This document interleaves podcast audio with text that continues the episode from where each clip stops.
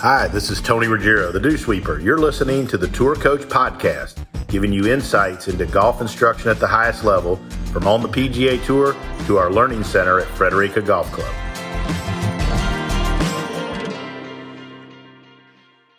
Normally, when I do these things, I'm sitting around drinking beer or wine.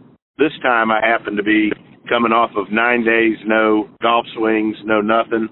I'm in the car with Chip Shot driving up from the Keys back up to Frederica, talking to my good friend and one of the best in the business, Dr. Cartin. Greg, what's up, Doc? Not much, Tony. Good to be on with you, and uh, wish I was going to Fred myself. Well, you know, we attempted to tape this 10 days ago, but we did have too much wine, and we couldn't tape it. so, uh, yeah, anyway, better to do it now after a nice little uh, break, uh, mental health break down in the Keys with Chip Shot, we're cruising back up. But um, I wanted to talk a little about. So the premise of this to me is how to take it from the range to the golf course, and we spent some time. You know, I thought it was interesting the things that we did, and you and I've done this with lots of folks over the years. I think maybe I've gotten a little better at figuring out, uh, not figuring out, but using you and having you help students of all abilities, not just mm-hmm. juniors or tour players, but but I found it fascinating for we had just a couple regular golfers and when I mean regular like members that heck, I mean really want to play better, not tour players, have jobs, right. work at it, and the question was how to get better at taking it to the golf course. So let's talk a little bit about what we did and, and talk a little bit about how you help people take it to the golf course. Sure. the range. Yeah, and, and it's probably the most common complaint that golfers have, right? So I always view golf as two two different pieces. There's the skill development piece that you work on on the range, and then there's playing golf. And I think they're two different things. You have to have a certain level of skill, obviously, to compete and, and get the ball around the course. But they are two different things. But golfers fall into the trap of thinking that just because they hit it well on the range or on the practice green, that that's going to immediately transfer over. The problem right. is we don't practice the way we play there's no way to replicate competing on the range, but the closer we can get, the better chance we're going to have at bringing what we can do on the range to the course. So we start with, you know, altering practice a little bit. So making it a little bit more like you're competing, hitting different shots, going through different cadences, or having some intent when you hit shots. Uh, right. Now, this is not to replace skill work, right, in, in block practice and in hitting shot after shot. That's that's important too. But I think there's two pieces to it. So starting to hit some shots with some intent, picking different targets, hitting different shape shots, challenging yourself to do things maybe that are comfortable or things that you don't know how to do even, so that you can start, you know, tapping into some of that talent and instinct.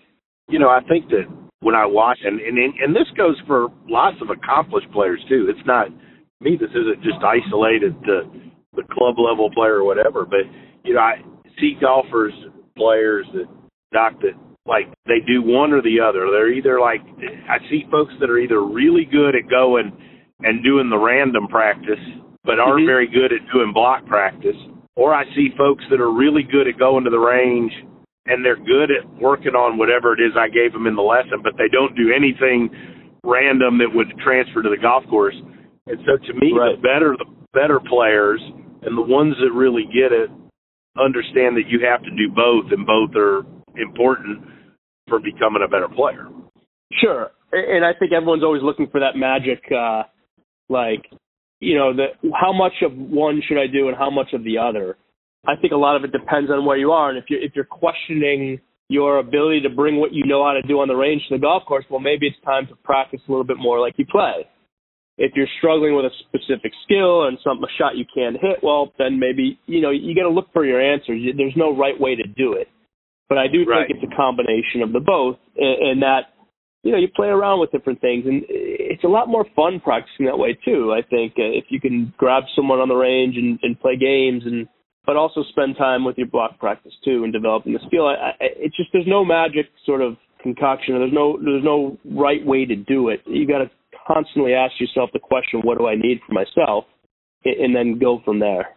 You know, and I and I found it interesting. So we took we had a we had a gentleman that was in town to work with me at Frederica, Scott, and you know plus three handicap from Charlotte, I, I mean, plus three is really good, man. He was a real plus three. I mean, this guy hit a bunch of great shots. Mhm. Good player, right? And we took him on the golf course, and I felt like of all the stuff that we did that week, I felt like he probably got more out of the retreat of the time that he spent with you than maybe he did with me on the mechanics. I'm not saying I didn't help him, but when it's a plus three to me, like we're not going to change a ton. I mean, the guy's already Right, really right. damn good, you know. Yeah. So, and, and you know, one, so one of the interesting things was like watching him make his way around a green before you talked to him, and you know, you looked at how how mechanical he was, Sure. and, and how how much thought he was putting in every single putt and every single you know shot on the green. And then you did this ex- talk about the exercise you did with him and the results because I thought, I mean, to me it was pretty cool. The results were cool, and to him, I mean, I think he had a hard time believing it at first because it didn't seem Yeah. to want to be want to be what he found out. Yeah, exactly. And those guys are a lot of fun to work with because they've done things for so long a certain way, just assuming that that's, there's no other way, right? So my Right. point in, in a lot of this stuff is to just show guys that it, it may not be the right way, but that there's another way to do things. So Scott, who's a great player, admitted that he, you know if there was a weakness in his game, sometimes he struggles on the green. So just observed him on that first green, and God, he took you know a long time to hit pretty straightforward putt. And you could tell in the stroke, it was all sort of, he was all bound up, right? The stroke wasn't free. He read the putt from both sides. He was concerned with hitting it too hard, but also didn't want to hit it, you know, wanted to get it. it like, he went through the whole thing. Yeah, right. And it was sort of the classic example. He almost made it easy for us. So on the next green, I had him hit another putt in his normal, with his normal routine, just as he would try to make it. And then I, I threw three balls down on the green from different, you know, lengths and breaks. And, and, and that time had him just sort of run up. Yeah, yeah, exactly. Not easy putts, and, and had him just sort of walk up to each one without doing any research and just hit them. And you know, this happens all the time. The results on those putts were better than the one he he he did going through his normal routine. So the point of that is to show people that I think, especially on the putting green, we take in a lot of information without even knowing it. And sometimes the more time we spend over a putt, the more bound up we get, and and it really sort of traps our skill and keeps it hidden. And to unlock the skill, we need to be more reactive. Like so, you look and then you go, almost like a tennis player, right? Like if you're returning a shot in tennis, you're not so much thinking about your technique or your footwork or anything. You're just responding to what you see. It's the same idea on the green. Just walk up and hit a putt. Now again, that's not the end of it. You've got to find sort of a happy medium of, you know, taking in the information you need, but also allowing your your skill and freedom to sort of come out. So I think it was really eye opening for him, and I think there's a lot of guys like that who who get so mechanical over putts that they really lose all feel and skill. Let me ask you this question. I, and so obviously you have to have good mechanics. I'm not saying you don't. Mm-hmm. Sure. Um, you know, and, and I think, I mean, a lot of my belief on putting is like, you know, the putter goes back this far and through this far. So like, and there's not a lot of strength, coordination, Right. you know, right? So I've always felt, and I mean, I, you know, I sometimes I think get criticized for being overly simple, but like if we can set you up good to the putter and you have good Mhm. setup fundamentals, like the rest of it, if you go from there and you let your body react, you should be fairly decent. Okay. I, I agree. Right. There's a lot of ways to make the same putt too. Right, right, and and and so to you know, and to me though, it's almost like the worse a putter is, the less they need to think. Whereas to me, that's kind of what the opposite happens. Whereas the worse a putter becomes, the more they try to overthink it, try to figure out an answer. Does that make sense? Yeah, that happens all over the course, right? Like the more we're struggling in one specific aspect, like if we're not getting off the tee, the more time we spend. And then whenever someone works their way out of that, it's always, well, I did less. I, I just sort of stepped up and hit it, or I, I I took less time, or I didn't go through my routine. And you know, I find that to be the case all the time. But uh, our inclination is to try to control that environment more when we struggle. So we go through uh, a longer routine and we try to sort of do best we can to control every aspect of that environment. When in reality, to unlock our skill and freedom, we have to do less. And you and I joke about this, and I joke about this with my clients that people really pay me to tell them to do nothing, and that's what it boils down to. But the hardest thing to tell a golfer, to have a golfer do, is to do nothing because of that need to to control. You know, in any situation, if you find yourself battling a certain aspect of your game and recognize the fact that you're you're spending too much time in that one area, challenge yourself to do less and see what happens. Talk about intent. You use that word a lot with us at Fred. Um, I've seen you use that a bunch with some of the younger folks and the college players that that we've shared as clients. Like I think that helps people. Like you know, I, I think I, I mean I have you explain it, but it's you know, if yeah. You know, I'm going back to the the first the one member Wells that we worked with, and just like you remember, like I mean, the guy had no chance to hit a fade, right? He right. hit big draws easy, but the more we when we told him to do that, they got better. you know? Yeah. I mean, instead of telling himself he couldn't do it, like I said, hit a big draw and he hit that beautiful draw. Wasn't thinking about any of the stuff in the golf swing that I talked with him before in the lesson the day before. And then, you know, the first time, remember the first time we told him to hit a fade? I mean, he looked at us like we were three headed. That's right. Yeah that's a good point. So, so there's a lot that goes on in that. And, and intent to me is adding something. So, look, all golfers talk about wanting to stay present, right? You hear that term all the time. I just need to stay present.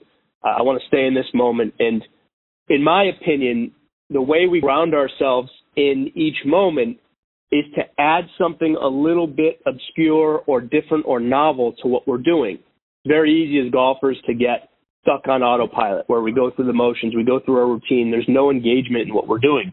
Adding intent or adding some, the term is novel distinction. A, a really great psychologist named Ellen Langer talks about this a lot. That when we add something different to something that we do all the time, we're much more engaged. So the example I use, and, and she uses, and I borrowed from hers, you know, if you were to brush your teeth with the opposite hand or write your name or eat anything with the opposite hand, how engaged you'd be in the activity. Well, it's the same in golf.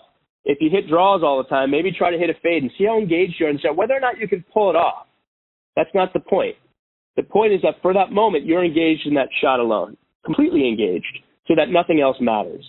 And that's the thing that golfers struggle with all the time is you go on autopilot, sort of miss all this information, you finish your round like, shit, I played awful. There was no engagement. Whereas you add a little bit something different to each shot. And again, you play around with it and find something that, whatever that means to you, it's not a one size fits all type thing. But for this example, this this guy couldn't never hit a fade before. So having him just sort of intend to hit a fade or think that he was going to try to hit a fade really got him in that moment, and he actually hit the ball pretty well. He was Correct, engaged. right. It was because of intent. So I think it's a really powerful skill and, and a really good one to practice on the range because that's when we really go brain dead and just start beating balls and there's no engagement, right? There's no learning going on. So adding a little bit something a little bit different to each shot is a great way to, to enhance your practice.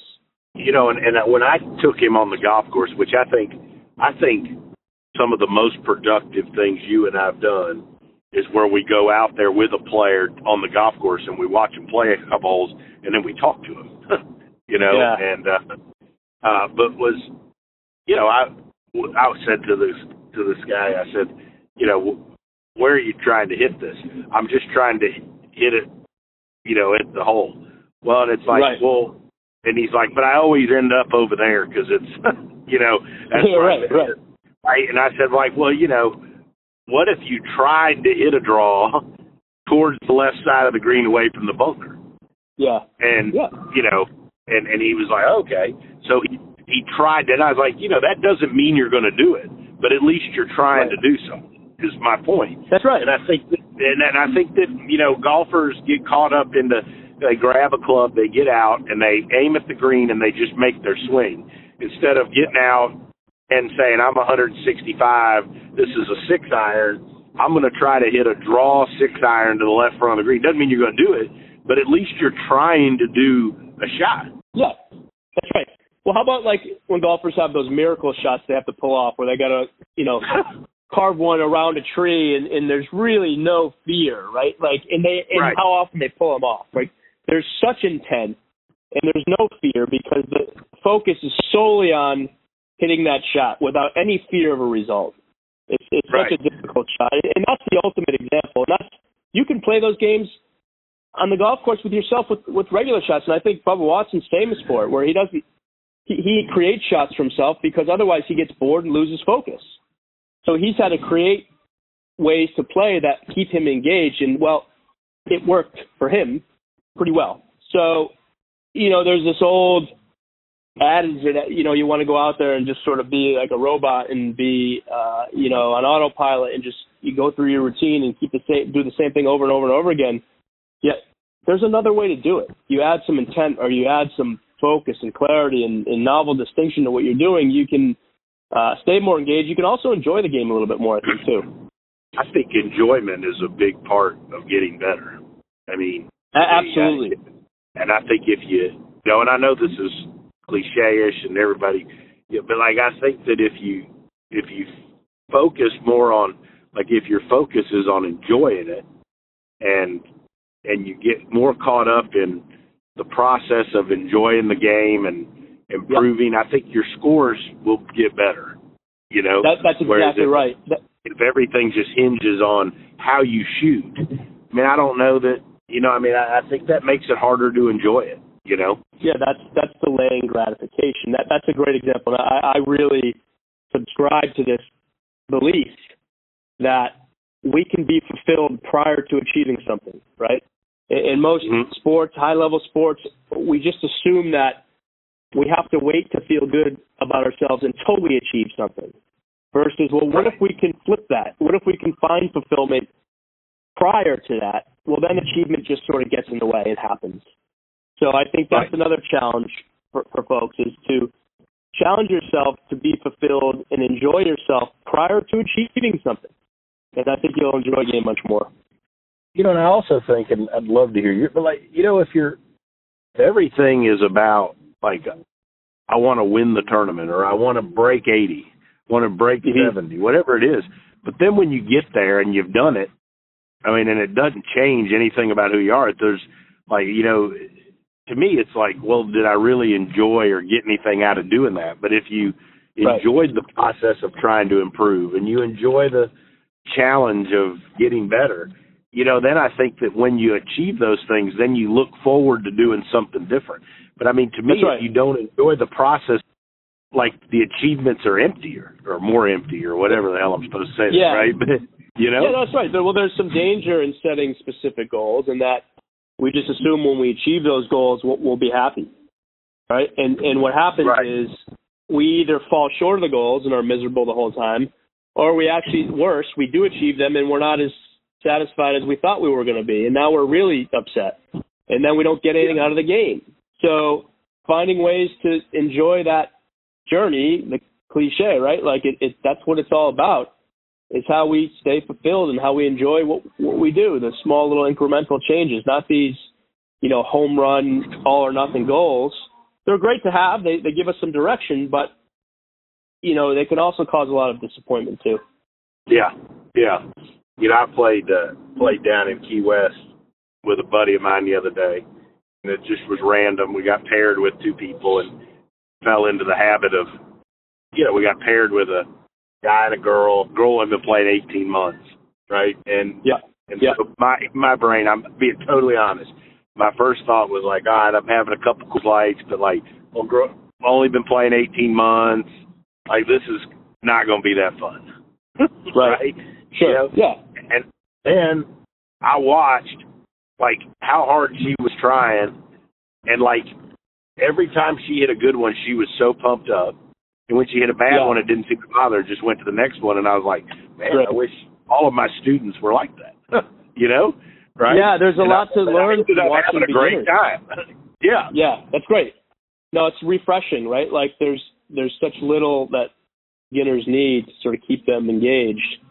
Uh, when we reach a certain level of competency, all of a sudden we just assume it's always got to be that way. Otherwise, it's not worth it.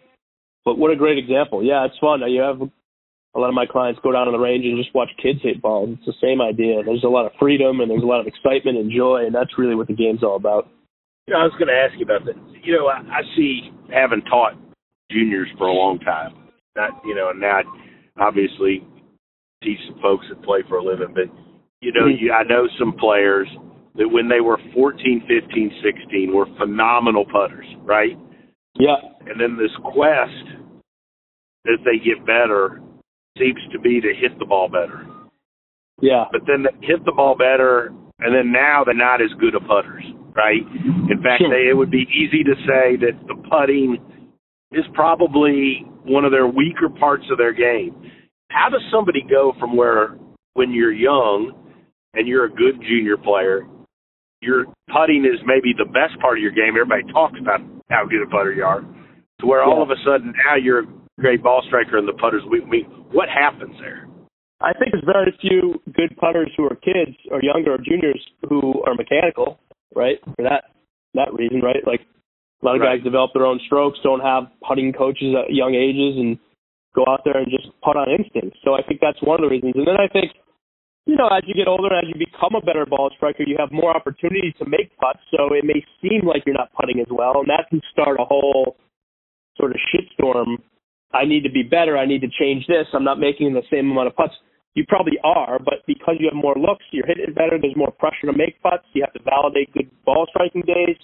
That that can cause problems in itself, and then that starts that you know quest for mechanics and, and trying to do the right thing, and you get away from what made you good. I mean, that, that's again, that's not everybody, but I see that happen a lot, right? I think Right. so many kids, so many kids that are good putters because they're just naturally gifted at putting. You don't get a lot of putting instruction as a kid. As much as you do full swing, you're working on developing your full swing, and then when you get on the green, you just go out there and play by feel. Like I see with my own Yeah. kids, like they when they go get lessons, they they get full swing lessons. They want to learn how to hit it, and then they go on the green and they can actually get the ball in the hole.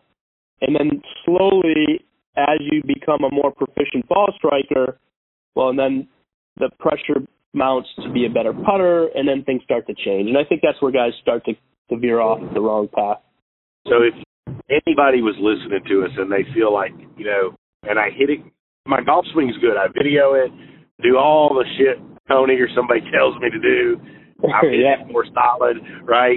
I go, you know, but my my scores are getting better, and when, and more Mhm. importantly, when I play, you know, like I just don't feel like I'm getting any better with how I play. What would you Sure. tell them? How would you change their approach? What would you tell them? Yeah. The first would be don't assume just because you're hitting a grand on the range that you're guaranteed to be a good golfer or shoot better scores, right? I don't think very many people understand that just because you practice and you're getting better, that that automatically means you're going to become a better That's player. right. There's no guarantees. Now you have to do the work and you have to get better, but it never guarantees you're going to become a better golfer. So now, with your new skill, challenge yourself to apply it to playing golf. That's the next challenge, right? So good, you you you've succeeded in one part, you've gotten better. Well, now you there's two parts. Now you have to learn how to play golf and starting to practice in different ways, playing as much as you can, mixing things up is the best we can do. Entering events, challenging yourself to compete, eh, you know, when every swing counts and every shot counts, those are how you get better. But there's never a guarantee that because you strike the ball on the range and make every putt on the putting green that you're going to shoot good scores. It just doesn't work that way. It's a bizarre game. Like life, though, you know. I mean, and I think that we've been Yeah. brought up to, you know, if you go to school and you work hard and you do everything right, life's going to turn out perfect. But I mean, there's plenty of people that do all the right shit and end up living in the gutter somewhere. you know, That's I right. mean, That's exactly happens. right. It happens, right? It is, and you bad sort of have to roll happen with to good people, and great things happen to bad people. That's right. You know, That's right. That's right. And golf, I think that's why we like golf. Yeah, it is. It's the challenge, right? So I, I had a funny conversation with a ten-year-old kid. Uh, I was playing a few holes with him a couple weeks ago, and I Finally just asked found him, you know, somebody that would play with you. Yeah, exactly. He's the only guy that wanted to play with me. And he said, you know, and he he's good. He, he hit a bad shot and he got all upset, and then he hit another bad shot and got all upset and kept going. And I said, so let me ask you a question. What, why do you love the game? And he said, well, I love the challenge. He says, oh, so you didn't look like you loved the challenge when you hit that bad shot before. He said, you got mad. He said, hmm, believe it or not, this is why we play. right? If we developed a certain level of skill on the range and went out and played in line with that skill every single time, while you'd make a lot of money, I think guys would get bored of it, honestly, right? Uh, most of us play because of the challenge.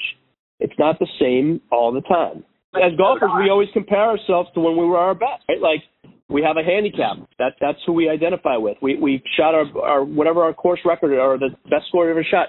That's who we'll always be. But it doesn't work out that way. Whenever I sit and talk with you like this, my mind always jumps to situations. Well, I know, but so would that be why you know you take guys that we've all been around, we've taught where like golf came really easy to them and they were really really good, right? Mm-hmm and they achieved great things, and then golf got hard and they didn't. Yeah. And they didn't know what to do. Is that why? Because they, yes. they yes. never had the. It happens to a lot of golfers where they're really good juniors and amateurs, and as they move up the ranks, they're they're not used to challenge, and so those that accept that that each stage in their career is different and it's going to bring new challenges, move forward. Some don't. Some really struggle with that challenge but it's why we all play. It's interesting, you know, and I think that some, and I, I don't, but I think some of them then find that maybe they don't really love it. That's right. You know? They only loved it because they were good at it. Right, right. That's you know, great. whereas, that's a great insight.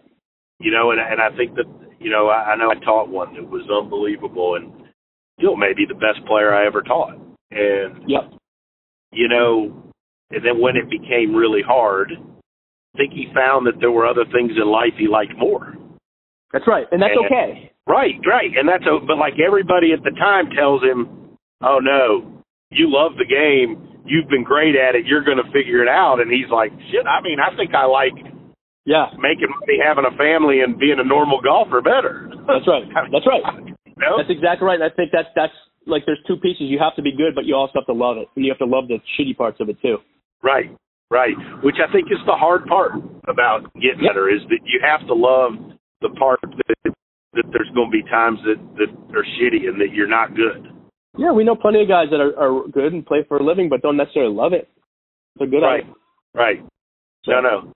Don't you think the great ones though have to love it? Like to be the I do. very. I, I think they have to love the the crap that comes with it.